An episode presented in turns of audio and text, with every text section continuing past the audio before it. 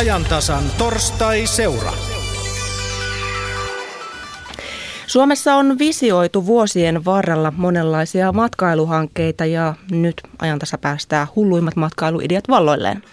Torstai-seurassa pohditaan tänään Suomen matkailun tilaa, uusia ideoita ja sitä, kuinka ideat saadaan käytäntöön. Ajantasan torstai-seuran vetää tänään Radio Perämeri Kemistä ja sinne siirrämme nyt. Tervetuloa mukaan, kun väännämme nappulat oikeaan asentoon, niin päästään käyntiin ja hulluimmat matkailuideat. Sanotaan sillä tavalla, että läpi Suomen niemen niin, niin maakunnissa, seutukunnissa, kaupungeissa, kunnissa, pienissä kylissä, siellä mietitään todella kovasti, että mitä pitäisi tehdä, jotta jotta tuota, se matkailija, joka siitä ohi menee, niin pysähtyisi ja olisipa joskus vielä yötäkin. Tämä on semmoinen perustoive ja tavoite ja saattaa tulla sitten jollekulle mieleen, että hulluus saattaa ratkaista. Mutta sitten pitää kysyä, että onko hulluissa matkailuidessa mitään järkeä. Näistä asioista pohditaan ja studiossa täällä on, täällä on vieraita. Otetaan tuo puhelinlinja ensin auki. Siellä on Seppo Lankinen langan toisessa päässä. Terve. Hei hei. Seppo Lankinen on matkailun Grand Old Man Kemistä. Hän oli sen ensimmäisen linnan ja muutaman sen jälkeisen linnan, linnan herra ja teki monen lähtömättömän vaikutuksen ja tekee tänäkin päivänä. Meillä on studiossa vieraana Kemin matkailun toimitusjohtaja Susanna Koutonen, tervetuloa. Kiitoksia. Ja sitten äh, tällainen äh, cocktail-mies siinä mielessä, että hän on äärimmäisen monikansallinen. Hän, mies on Saksassa syntynyt, äh, äiti on sveitsiläinen ja isä hollantilainen ja onhan tällä miehellä nimi Oskar van Jepperen. Tervetuloa. Kiitos. Näillä mennään ja keskustellaan. Kun ollaan Kemissä, niin Kemi on ainakin muutamien mielestä ja omasta mielestä, kemiläisten mielestä profiloitunut hullujen matkailuideoiden tyyssiaksi. Tulee ensimmäisenä mieleen tulee tuota, ää, Lumilinna. Seppo, sinä olit mukana sieltä ihan sieltä alkumetreistä lähtien, kun Kemin lumilinna ensimmäisen kerran rakennettiin vuonna 1996. Tämän päivän linna on järjestyksessään 19. Kun hulluutta siellä varmasti niissä palavereissa oli, niin löytyykö siellä järjen hiventäkään? Totta kai löytyy, totta kai löytyy, mutta kyllä se hulluus piti selvittää, selittää moneen eri kertaan ja, ja yrittää niin kuin laajasti perustella, että mitä sillä saadaan aikaiseksi. Ja se koko hulluuden lähtökohtanahan oli se, että mut oli määrätty kaupungin markkinointisihteeriksi ja tavoitteena erilaisten tapahtumien rakentaminen. Ja lähtötavoitteeksi otettiin mun oma taustani huomioiden, että sen piti kantaa Etelän hiihtolomien alusta vappuun, eli talvimatkailuun kesämatkailu katsottiin jo silloin, että, että se on täys tapahtumia, että sinne ei mahdu mitään. Nyt on sitten 19 linna pystyssä ja se seuraava on järjestyksessään 20. Hieman merkittävä tapahtuma, kun tulee tällaisia pyöreitä vuosia. Vastustus ja kannatus olivat silloin kovaa. Äänekkäästi vastustettiin ja erityisesti paikkakunnalla vastustetaan vieläkin. Se oppositio elää ja silloin irvailtiin, että ei tule onnistumaan. Okei, menee ensimmäinen, pari kertaa menee, mutta näyttää, että aika hyvin menee. Ja sinä uskoit silloin alku taipaleella jo, että tästä voisi jotain tulla. Joo, kyllä se lähtökohtaan oli, että tehdään pysyvä matkailuattraktio ja, ja lähtökohtahan oli silloin, että tämä ohikulkeva liikenne – pysäytetään. Ja, ja tavoitteena oli, että se on niin merkittävää, että se pysäyttää. Silloin ei ensi alkuun ollut edes tiedossa, että mitä ollaan tekemässä, vaan tavoite oli selkeä ja, ja, ja, tuota, ja lähtökohta oli se, että siitä tulee tunnettu tapahtuma ja, ja lähtökohta oli myöskin se, että se ei ole yksi viikonvaihde, vaan pitempi. Se, että mitä se on, niin syntyy sitten pienen keskustelun, ideoinnin ja, ja, ja sattumienkin kautta.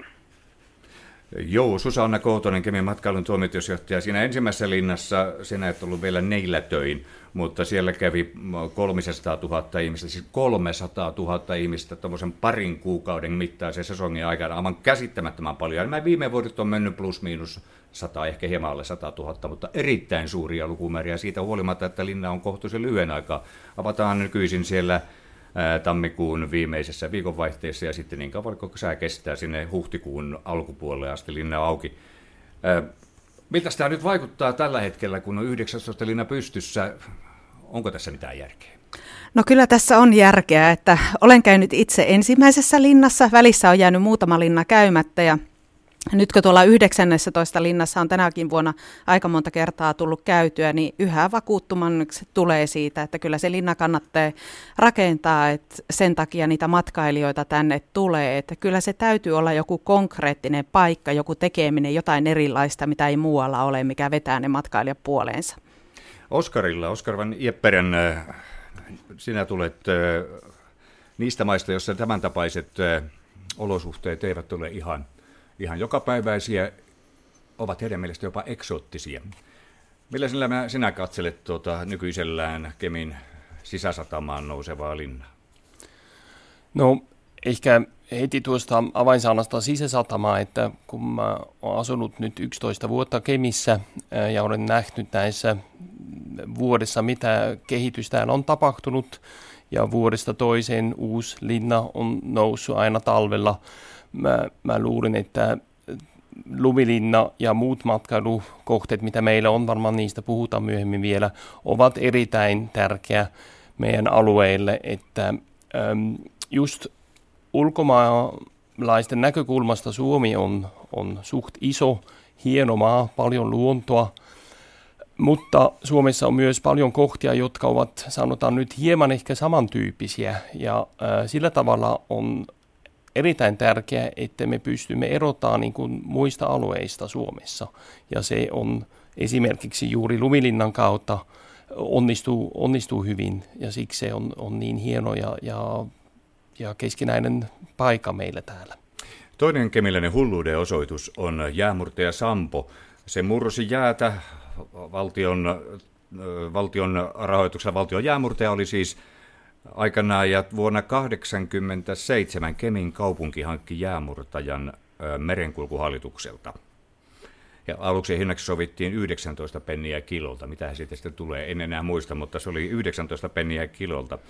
Silloisen kaupunginjohtaja Juhani Leinon idea jäämurtia hankkimista jakoi kaupunginhallituksen mielipiteet, mutta idea päätettiin kuitenkin toteuttaa kahden äänen enemmistöllä. Se oli tiukkaa ja jälkikäteenkin on kuulunut napinaa.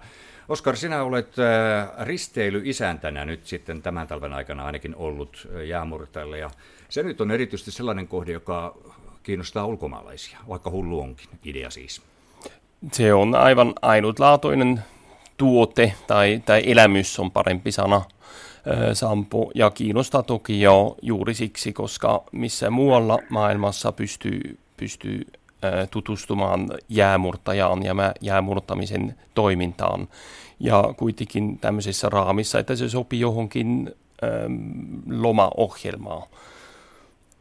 Joo, ja tarjoaa takolla sellaisen elämyksen. Sinä olet huomannut siellä jäämurtajalla, että, että se ympäristö on ihmisten mielestä jopa hieman sellainen jännittävällä tavalla pikkuisen pelottava. Heille pitää vakuutella, että se on todella meri, mikä siinä on, ei mikään avohakkuualue. Ja tuota, sinne jäänne voi mennä. Sen sä huomaat, että teet päivittäin tällaisia havaintoja. Tästä on, on hyvin tärkeää, että katsotaan, mistä ne ihmiset tulee. Ja jos nyt puhutaan vaikka etelä-eurooppalaisilta, jotka suht harvoin näkevät lunta, jäätä ja varsinkin meri kyllä ei jäädy, välimeri, tai sitten myös aasialaiset, jotka tulevat vaikka Etelä-Kiinasta ja sitten kuvitellaan, että ne siirtyy nyt tänne tämmöisen ympäristön, jossa on 20 astetta pakkanen, tammikuussa vielä suht vähän valoa ja nyt laitetaan sitten tuolla risteilyaikana kelluntapuku päälle ja hypätään tuohon vetteen, sitten pystyy varmaan hyvin kuvitella, että tämä on aivan ekstreeme elämys, mitä heille tulee tästä. Ja sitä se todella onkin. Ihan varmasti. Ennen kuin puhutaan rahasta, niin mä heitän tuota, ja Susannan kanssa rahasta, mitä tästä kaikesta esimerkiksi Kemin tapainen pieni kaupunki hyötyy, niin Seppo silloin kun jäämurtaja hankittiin ja sitten tuli siihen rinnalle lumilinna, niin näiden hullujen mielestä, jotka näitä molempia asioita eteenpäin ajoivat, niin nyt Kemillä on sellainen jackpotti, jolla ei voi muuta kuin voittaa. Se oli aikamoista hypetystä jossakin vaiheessa. Kyllä, kyllä se sitä, sitä oli ja, ja, ja tuota, aikamoisessa ristitulessa sai olla sekä, sekä tuota, sitaateissa kunnianporteilla että, että sitten vasta, vastapuolella niin helvetin porteilla, mutta tuota, kun, kun itse tiesi, uskoi asiaan, niin, niin tuota, oli suhteellisen helppo ja, ja paineesta vapaanakin tätä asiaa viedä eteenpäin. Ja, ja tuota, sitä selviteltiin jo silloin ja tavoitteeksi asetettiin ensimmäiseksi linnavuosiksi, niin, niin koko vuoden niin majoitustilojen käyttöasteen nostaminen on prosentilla ja kolmella tapahtumien aikaa ja siinä onnistuttiin ja, ja on aika helppo laskea, että kuinka paljon sitä rahaa on Kemiin ja Merilappiin jäänyt siinä aikana. Hotellit oli täynnä. Hyvä. Susanna Koutonen, on sanottu tässä kotikaupungissasi, ja paikalliset ovat monesti sitä mieltä, että se on vain rahareikä, ei sieltä mitään tule, mutta tuota, nyt on kai jonkinlaista ratinkia osoitettu, että vaikka sieltä ei aivan valtavasti tule, niin tapauksessa sieltä tulee enemmän kuin, kuin siihen rahaa sijoitetaan. No kyllä se näin pitää, että matkailutulohan me kartotettiin, mitä se Kemissä on, niin ihan hiljattain tutkimuksella ja 21 miljoonaa on tämä euromäärä, mitä matkailutuloa tälle alueelle vuodessa tulee. Nämä oli vuoden 2012 lukuja ja jos vielä itse tähän päivään tuota benchmarkkaa, niin 2012 ainakin meidän yhtiöllä on ollut kasvua kovasti. Ja jos nyt tuota ihan maailmanlaajuisesti matkailua katsotaan, niin matkailuhan on ala, joka noin 5 prosentin kasvua tekee koko ajan, niin kyllä me vähintään siellä yli 5 prosentin kasvussa tehdään itsekin. Eli kyllä ehdottomasti tuota, meidän yhtiö tekee kannattavaa liikevaihtoa ja liiketoimintaa tällä hetkellä ja tuota, tämä työllistää aika paljon ihmisiä tällä alueella, joka on tietenkin aika tärkeä asia. Eli se, että matkailijat tuo tänne sitä virtaa, joka sitten saa meille ihmisille töitä ja pitää tätä kaupunkia elinvoimaisena. Ennen kuin katsotaan hieman tulevaisuuteen, niin pyöräytetään iso rengas siihen asentoon, että käymme Pasilassa studiossa. Siellä on vieraana yhteyspäällikkö Anne Lind matkailun edistämiskeskuksesta. Kyllä, ja täällä Pasilan päässä otamme kopin. Tervetuloa lähetykseen, Anne Lind. Kiitoksia ja terveisiä Kemiin. Tuolla Kemissä puhuttiin lumilinnasta, jäänmurtajasta, tällaisista ehkä hullun rohkeistakin ideoista. Annelin, kuinka pienestä nerokkaan matkailuidean löytäminen voi olla kiinni? No se on tota, tässä nähty tässä Kemin lumilinnassa ja jäämurta ja sammossa, että alusta alkaen kun lumilinna sinne Kemiin rakentui tai rakennettiin ja jäämurtaja aloitti tämän matkailutoiminnan, niin heti heräsi kiinnostus ulkomailla näitä tuotteita kohtaan. Miten on mahdollista, että se heräsi heti, jos Suomessakaan ei ihan heti välttämättä uskottu No ihan sen takia, kun nämä oli niin kiinnostavia ja erilaisia muista maista erottavia matkailukohteita tai matkailu, matkailualueella olevia tekemisiä. Että missään muussa maassa ei tämän, tämän tyyppistä toimintaa vielä ollut. Muistelen vaan, että oltiin tosi, tosi kateellisia Ruotsin Jukkasjärven tälle jäähotellille ja oltiin sitten todella iloisia siitä, että meille Suomeen syntyy lumilinna. Mm. Meillä ei tosiaan ole mitään tällaisia turistimagneetteja niin kuin Eiffel-torni tai kolosseumit tai pyramidit, mutta kuinka hyvin pärjäämme omalla matkailutarjonnalla tarjonnalla siihen verrattuna, mitä muilla mailla on? No kyllä me pärjätään. Me halutaan tietysti erottautua muista maista tuolla maailmalla ja kyllä meillä tämä meidän luonto ja tekeminen meidän luonnossa niin on yksi matkailuvalttia. Ja tietysti suomalaiset ihmiset, eli ulkomaalaiset tulee Suomeen ja tapaa suomalaisia ihmisiä ovat sitä mieltä, että, että ovat erittäin kiinnostavia ja mukavia. mukavia. Et kyllä me sillä meidän, meidän luonnollakin pärjätään, että ei tarvitse aina olla semmoisia isoja rakennettuja matkailukohteita tai käyntikohteita. Trendinä tuolla ulkomailla ja Suomessakin joka paikassa oikeastaan on se, että halutaan panostaa omaan – hyvinvointiin sekä sielulliseen että ruumiilliseen ja mikä sen parasta, tai mit, mikä parhainta tämmöistä voisi olla sitten tuolla Kemin, Kemin meressä kelluminen. Miten sitten puhdas meri, puhdas vesi, kelluminen, puhdas ilma, miten se muutetaan rahaksi, eli matkailutuloksi? No siinä, siinä sitä tekemistä onkin, että tota, mielestäni Kemissä ollaan tehty hienoa yhteistyötä Lumilinnan ja jäämurtajan ja muiden oheispalveluiden kanssa, että jäämurtajalle mennään moottorikelkoilla ja sitten siellä syödään toivon mukaan paikallista ruokaa. Et yhteistyöllä yritetään saada sitten niistä matkailukohteista ja mat, äh, matkailukohteista semmoisia houkuttelevia kokonaisuuksia, missä matkailija sitten voi tehdä erilaisia asioita. Teilläkin matkailun edistämiskeskuksessa niin panostusalueena tällä hetkellä ovat Aasia ja Venäjä. Kuinka konservatiivisia näissä maissa ollaan sen matkailuidean kanssa, eli kuinka hullua idea voi tarjota matkailijoille? No mielestäni voi tarjota vaikka miten hullua ideaa, mutta tietysti pitää sitten pitää jäitä hatussa sen verran, että, että ainakin alussa miettiä, että millä tavalla sitten tämä idea, tästä ideasta tulee kannattavaa liiketoimintaa. Minkälaisilla asioilla me voisimme myydä itseämme enemmän, mitä emme itse ehkä osaa ajatella, että tässähän olisikin asia, mitä muualla ei ole? No kyllä minun mielestäni niin tällaiset hullut ideat, kuten jäämurteja, sampoja ja kaikki lumeen liittyvät aktiviteetit, on se sitten pulkkamäkeä, yksinkertaista pulkkamäkeä tai jotain muuta lumessa tehtävää aktiviteettia ja kesällä sitten samoin niin taas luontoon pohjautuvat muut aktiviteetit. Eli se kun ihmiset haluavat panostaa siihen omaan itsensä hyvinvointiin, niin luonnosta saa sitä voimaa mitä me ei itse ehkä osata edes ajatella. Eli nämä matkailijat, jotka tulee Suomeen, niin ne tulee ruuhkaisilta saastuneilta alueilta, isoista kaupungeista, eivät näe ehkä sinistä taivasta lainkaan pitkään aikaan. Ja kun he tulevat tänne Suomeen, niin he ovat aivan haltioissaan siitä, että täällä on sininen taivas, eikä haittaa vaikka sataisi vettä. Mikä meistä ehkä on ankeaa.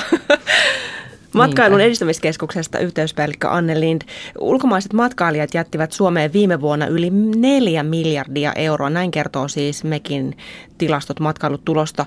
Kuinka paljon näitä matkailijavirtoja voisi vielä kasvattaa, koska tämähän nähdään kasvualana tällä hetkellä? Kyllä varmaan vielä voidaan kasvattaa paljonkin, eli tuo Venäjän läheisyys on meille hy- hyvä asia.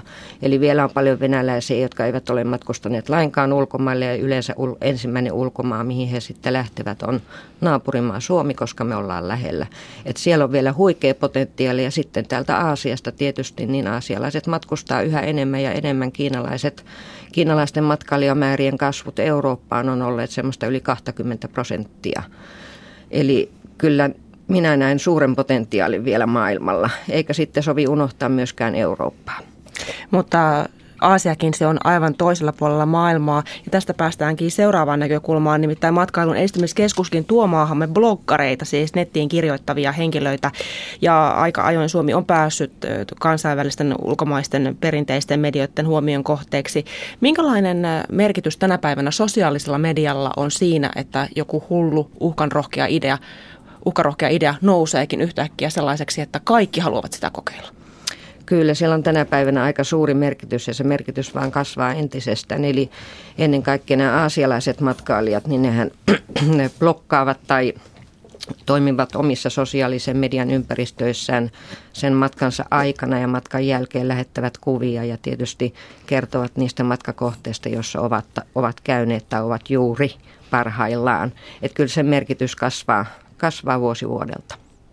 Mitä tällä hetkellä Suomeen halutaan tulla tutustumaan? Esimerkiksi jos ajatellaan blokkareita, niin mikä heitä kiinnostaa? Onko se tämä nimenomaan lumi, puhdas ilma? No kyllä nekin, mutta tietysti meidänhän pitää antaa heille vähän ideoita siitä, että minkä takia heidän kannattaisi tulla Suomeen. Ja meidän nämä suuret markkinointikampanjat, joita me nyt sitten toteutetaan tuolla Aasiassa, Aasian markkinoilla ja myöskin Euroopassa, niin perustuu niin kuin ensisijaisesti näihin meidän luonnon ilmiöihin, kuten revontuliin talvella ja sitten kesällä keskiön aurinko. Ja sitten mitä kaikkea keskiön auringon alla voi kesällä esimerkiksi tehdä.